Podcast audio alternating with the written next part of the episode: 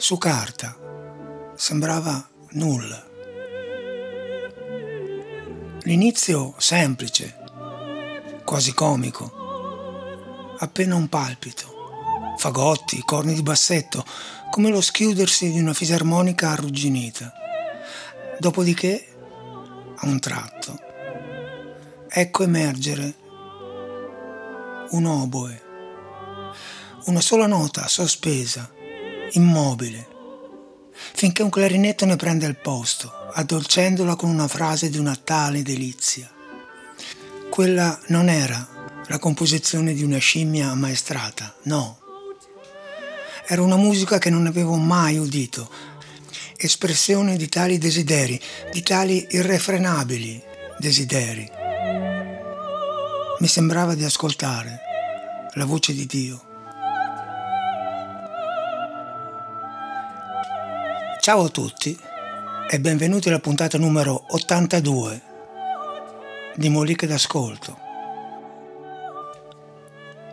Quella che avete appena sentito è una versione, diciamo così, un po' casereccia di una delle frasi e delle scene più importanti di un film estremamente significativo, uscito nelle sale cinematografiche di tutto il mondo nel 1984 per la regia di Miloš Forman.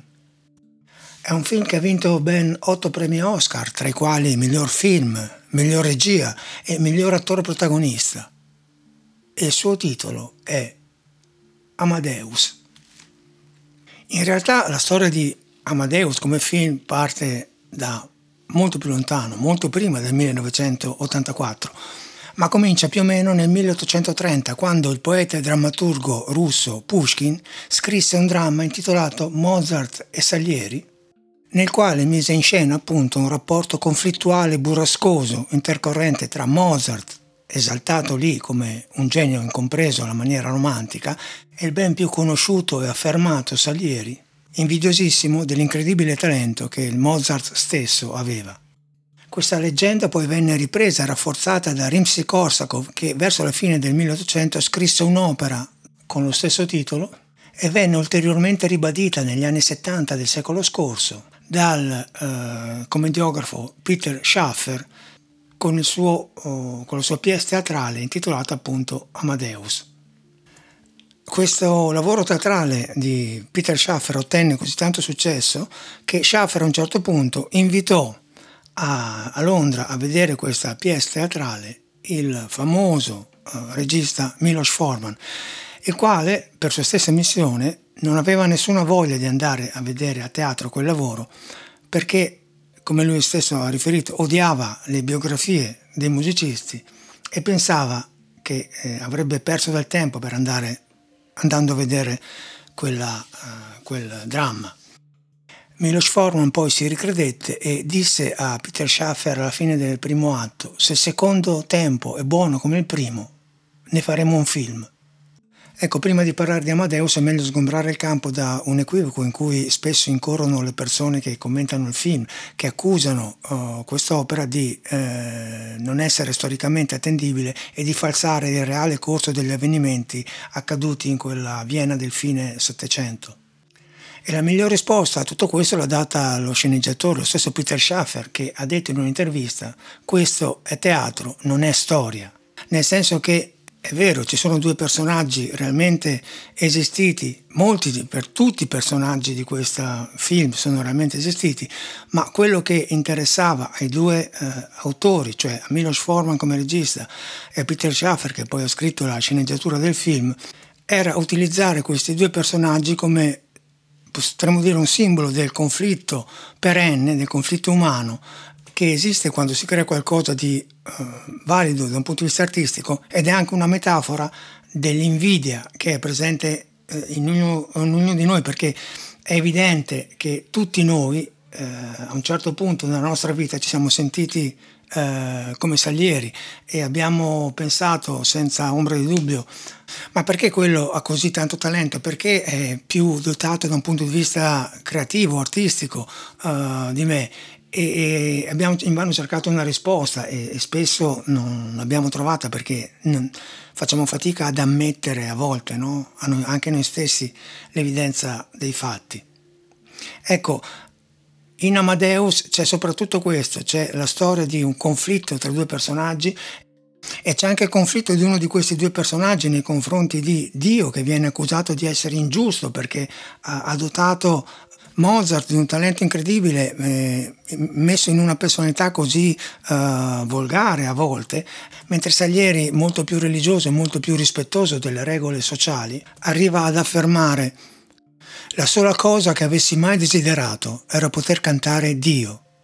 È una bramosia che lui mi aveva dato per poi rendermi muto. Perché? Se lui non voleva che io lo esaltassi con la musica, perché instillarmene il desiderio come una smania in ogni mia fibra e poi negarmi il talento? La preparazione del film fu molto lunga, in parte perché la sceneggiatura dovette essere, la sceneggiatura della pièce teatrale dovette essere riscritta completamente per adattarsi ovviamente alle diverse esigenze del linguaggio cinematografico. Una delle richieste principali che Peter Shaffer fece a Miloš Forman è che non voleva un tema principale mozartiano, cioè non voleva un solo brano di musica che facesse da leitmotiv attraverso le scene, perché la musica non doveva essere in background per sottolineare le emozioni, ma doveva essere in primo piano. In pratica doveva essere il terzo personaggio protagonista del film. E per questo i due si rivolsero ad uno dei direttori d'orchestra più importanti di quel periodo, Sir Neville Marriner, che accettò di eseguire le musiche del film con la sua orchestra, The Academy of St Martin in the Fields, a patto che non venisse cambiata una sola nota della musica di Mozart. Cioè, ovviamente accettò il fatto che i brani potessero essere tagliati in funzione delle esigenze cinematografiche, ma non una sola nota doveva essere cambiata. Un altro aspetto che richiese tantissimo lavoro per la soluzione fu quello del casting, perché Miloš Forman non voleva degli attori famosi, perché non voleva che il pubblico riconoscesse questo o quell'altro divo del cinema, ma voleva che vedesse Mozart e vedesse Salieri nel film. E questo anche partendo da una considerazione che Forman spesso ha fatto, e cioè che se si guardano i vari ritratti di Mozart lui ha notato come nessuno assomiglia all'altro, probabilmente perché Mozart stesso aveva un viso molto comune, per cui sarebbe stato fuorviante per il pubblico vedere un attore, il viso di un attore famoso, interpretare un personaggio di questo tipo. E furono ben più di 1000 gli attori provinati. Alla fine vennero scelti un semisconosciuto Tom Hulce, spero si pronuncia così, per la parte di Mozart, e uno leggermente più famoso, F. Murray Abrams, che poi vinse anche l'Oscar per questo ruolo, per la parte di Salieri.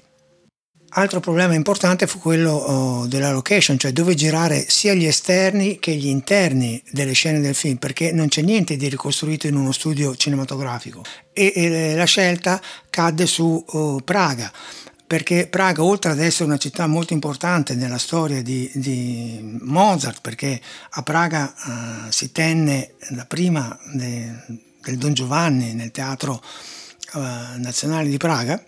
Praga è una di quelle città che nel 1984 erano ancora oltre la cortina, per cui appartenevano al blocco sovietico, ed era praticamente rimasta soprattutto il centro come nel 1700, cioè Forman stesso disse che bastò togliere qualche lampione della luce e poi in pratica si poteva girare e spaziare con la telecamera dappertutto, perché in realtà non c'era niente che rappresentasse il periodo in cui è stato girato il film, cioè non c'era pubblicità, non c'era, le strade erano con il ciottolato come allora.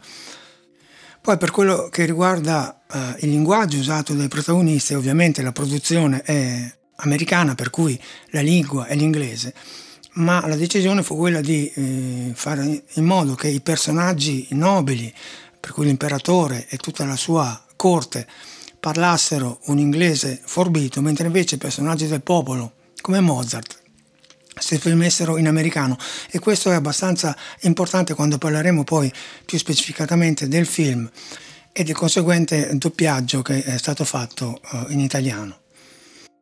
Per cui, sempre rispondendo così a un criterio di veridicità storica, nel film ci sono alcune cose, molte cose che sono veramente accadute, altre cose verosimili che sono accadute ma non esattamente nel modo raccontato, ed altre cose sono completamente inventate, questo per stessa ammissione degli autori.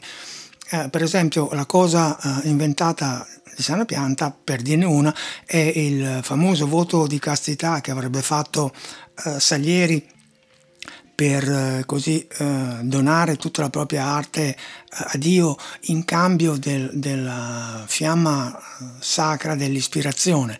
E in realtà Salieri è stato sposato, ha avuto anche 8 figli e anche un amante, per cui questa è una cosa del tutto inventata. Altra cosa inventata è la grande diversità di età che nel film c'è tra Salieri e Mozart. In realtà avevano solamente 6 anni di differenza, perché Salieri è nato nel 1750, per cui 6 anni prima di Mozart.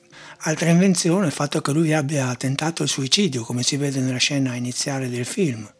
In realtà lui morì, è vero, molti anni dopo Mozart, e negli suoi ultimi anni praticamente era cieco, ma comunque fu dimenticato da un punto di vista della musica, della composizione, ma non come per esempio maestro di musica, perché fu uno dei maestri, degli insegnanti di musica più importanti del suo periodo, e tra i suoi allievi ci sono stati personaggi come Beethoven, come Liszt, come Schubert e perfino uno dei figli dello stesso Mozart.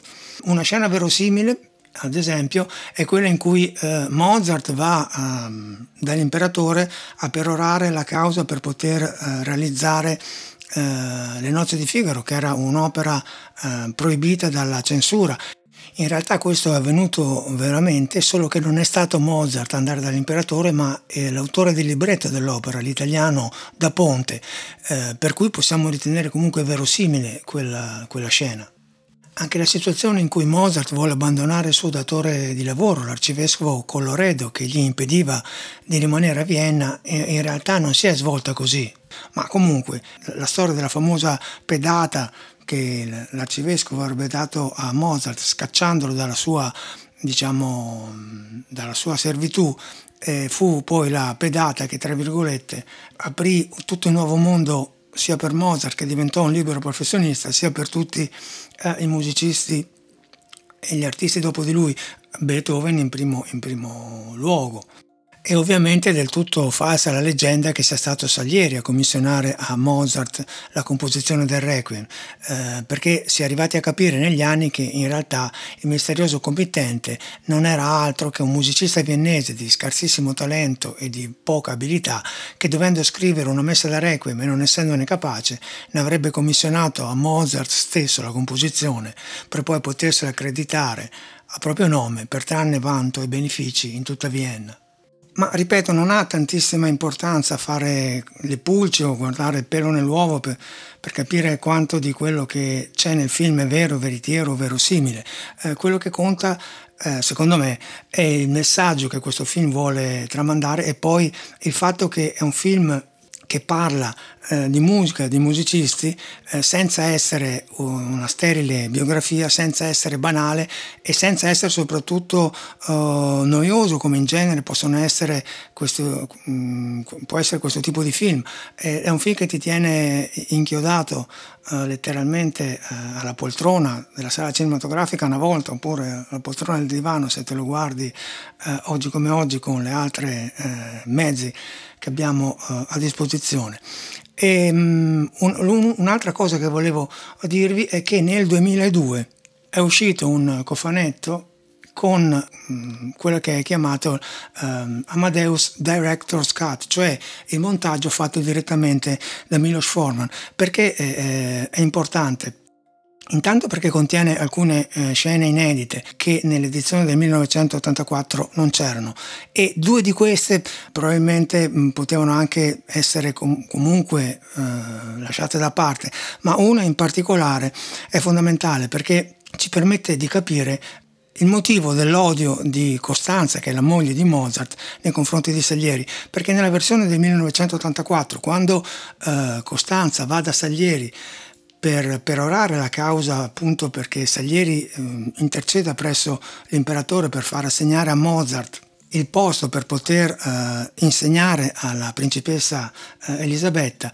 Salieri esamina tutto i manoscritti che la moglie di Mozart le ha portato, viene travolto dall'emozione ed è una scena bellissima di cui poi parleremo. E poi dice alla Costanza, che gli chiede ma non vanno bene, e lui dice è un miracolo e va via.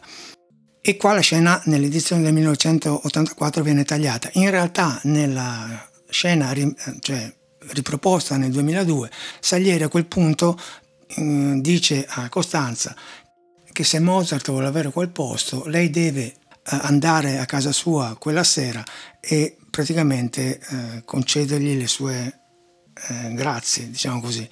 Costanza la sera ci va e Salieri, sempre in virtù di quel voto di castità e della mentalità un po' contorta che ha, fa chiamare un servo e la sbatte fuori con ignominia quando lei è già mezza nuda.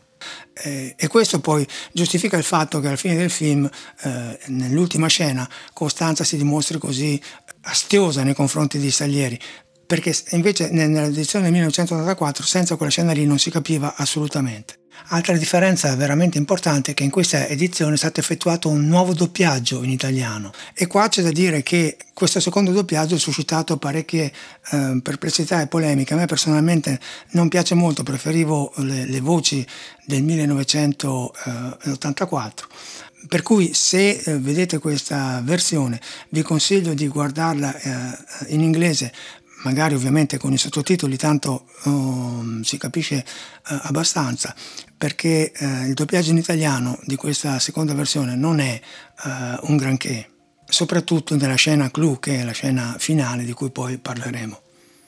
Ecco, come vi ho detto all'inizio, Peter Shaffer non voleva un leitmotiv per questo film, ma in realtà un leitmotiv poi questo film se l'è creato, perché in tutti i trailer, in tutte le presentazioni, la musica che si sente quasi sempre è questa, che è la sinfonia numero 25 di Mozart, che è una delle due uniche sinfonie nascite nel 41 in tonalità minore, e ha già una sua carica drammatica, pur essendo definita la piccola sinfonia in sol minore, ed è questa.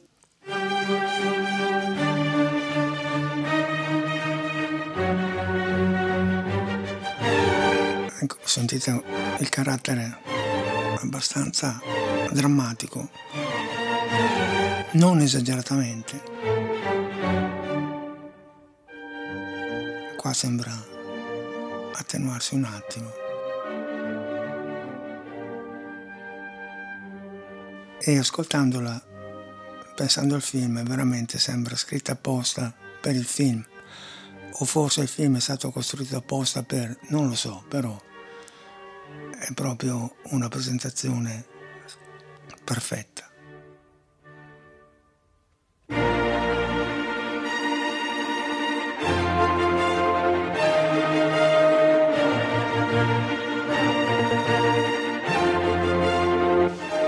Questo momento con questo, con l'ostinato degli archi gravi, sembra rappresentare molto bene l'animo tormentato di Salieri.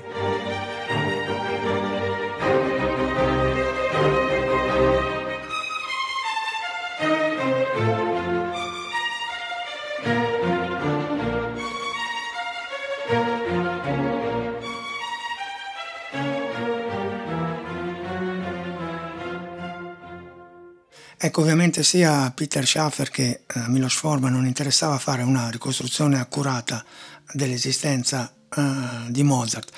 Quello che interessava loro era inserire la personalità, il personaggio, al centro di una rivalità, di una vicenda che potrebbe essere attuale ai giorni nostri. Non importa che sia stata una cosa reale o fittizia, ma le vicende di Mozart e di Salieri assumono un respiro veramente più ampio e non sono limitate a quell'epoca, ma costituiscono in pratica quasi una riflessione dal valore universale riguardante il talento, il modo così misterioso con il quale questo si manifesta e la resistenza che nelle persone dotate di meno talento, di scarso talento o assolutamente non di talento, la resistenza che questa manifestazione di bravura, di capacità in genere incontra.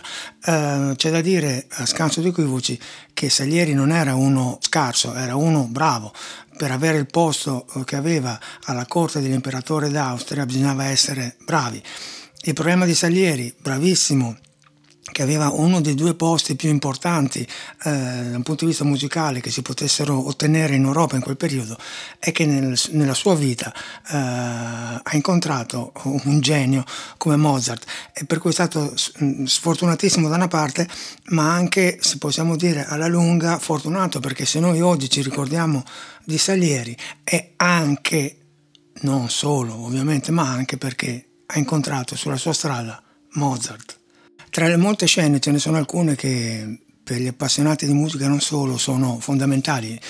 Una delle prime è quella il cui testo vi ho narrato all'inizio, ed è quando Salieri incontra per la prima volta la musica di Mozart e la musica così descritta in maniera meravigliosa da Peter Shaffer, una delle descrizioni di musica più belle di tutta la letteratura secondo me, è in realtà il terzo movimento adagio della serenata per fiati K361.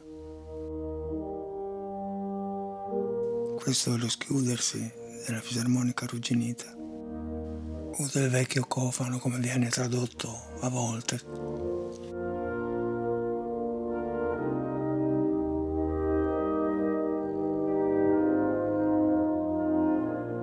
Qua c'è l'oboe.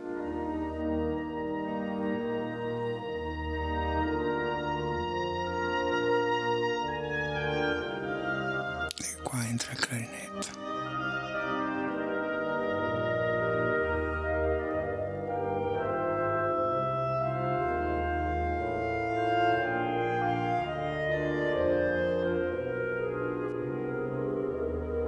Un brano di una bellezza devastante.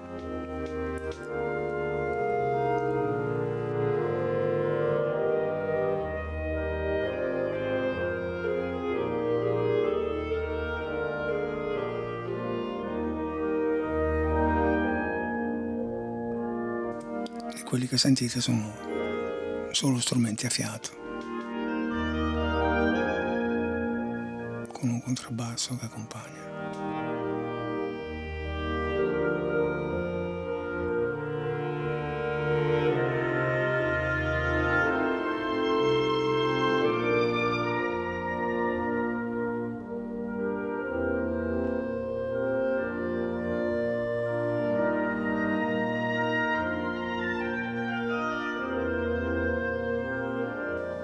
Miloš Forman ha raccontato che molte persone, dopo aver sentito questa descrizione, gli hanno confessato che si sono avvicinate alla musica in modo completamente diverso e molto più consapevole.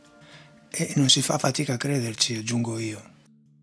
Altro momento topico è la scena di cui vi raccontavo prima, cioè quando Costanza va a perorare la causa del marito presso Salieri e gli fa vedere tutti i suoi, tutta la sua produzione, e nel film Salieri sfoglia tutti questi manoscritti. Man mano che li sfoglia parte la musica corrispondente a quello che noi vediamo sullo schermo. La cosa interessante è che Peter Shaffer, Miloš Forman e Neville Marriner si sono divertiti per loro stessa missione a mettere dentro in questa scena tutti i brani che loro preferivano di Mozart. E qui c'è un'altra descrizione bellissima d'opera di Peter Shaffer che fa dire a Salieri: straordinario, da non credersi. Questi erano i primi e gli unici abbozzi di musica, ma erano completamente privi di correzioni, nemmeno una. Aveva semplicemente scritto la musica già composta nella sua testa, pagina dopo pagina, come se gli venisse dettata. Musica così perfettamente completa, come nessun'altra musica. Spostando una sola nota si sarebbe perso qualcosa, spostando una frase sarebbe crollata la struttura. Mi era tutto chiaro, la musica che avevo sentito nel palazzo dell'arcivescovo non era un caso. Ecco di nuovo la vera voce di Dio, attraverso la gabbia di quei meticolosi tratti di inchiostro. Fissavo la bellezza assoluta. E ovviamente poi la scena più importante, la scena clou, è anche la scena finale del film, quella in cui tutto si svela, in cui si capisce che questi due personaggi così radicalmente diversi, il genio e sregolatezza potremmo dire da una parte, e la bravura, la competenza e l'estremo rispetto delle regole dall'altra, questi due personaggi si incontrano e si supportano a vicenda, realizzando il fatto che la cosa più importante, quello che conta veramente, è la musica.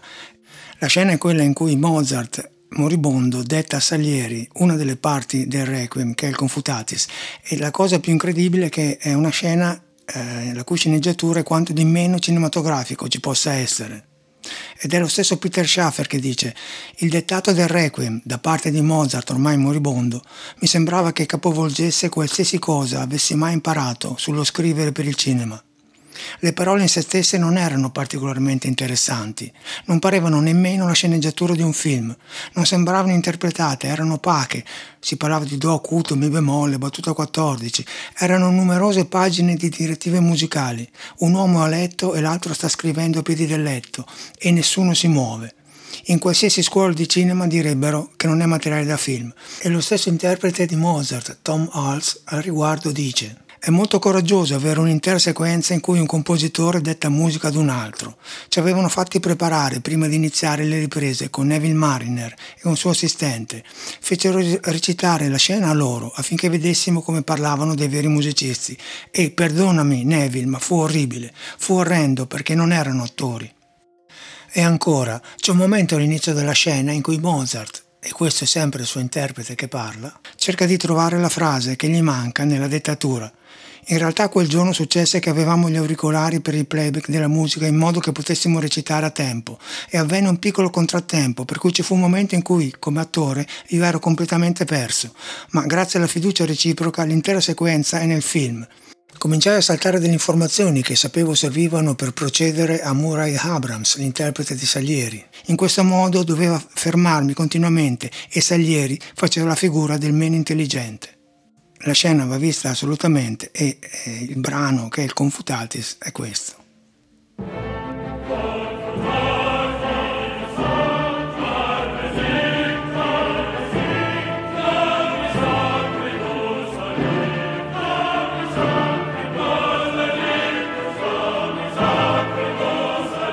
E qua c'è il vocam e cum benedictis chiamami con i benedetti. Solo voci femminili. Soprani contralti, e qua riprende il Confutatis.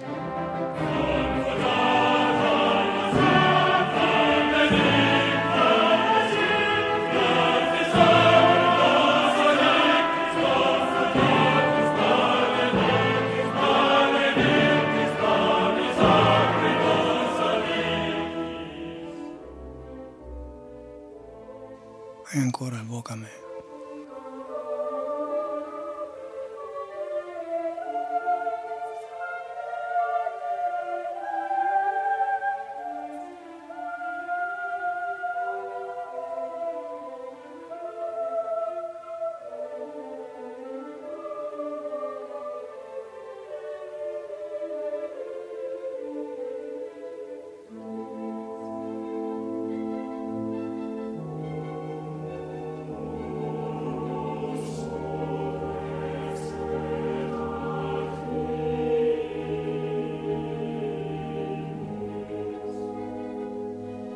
E dopo questa scena il film si avvia alla conclusione con il funerale di Mozart sulle note del Lacrimosa, che è l'ultima cosa che Mozart ha scritto e non l'ha nemmeno finita, della quale abbiamo parlato ampiamente all'inizio di questo percorso nella Molica numero 3. E infine abbiamo la scena proprio sul finale in cui rivediamo un Salieri ormai vecchio, nel manicomio, dove è stato ricoverato dopo il tentativo di suicidio, che pronuncia un'altra frase molto famosa, riferendosi al prete che lo stava accompagnando, e dice: «Parlerò anche per voi, padre, parlerò per tutti i mediocri del mondo, io sono il loro campione e il loro santo patrono».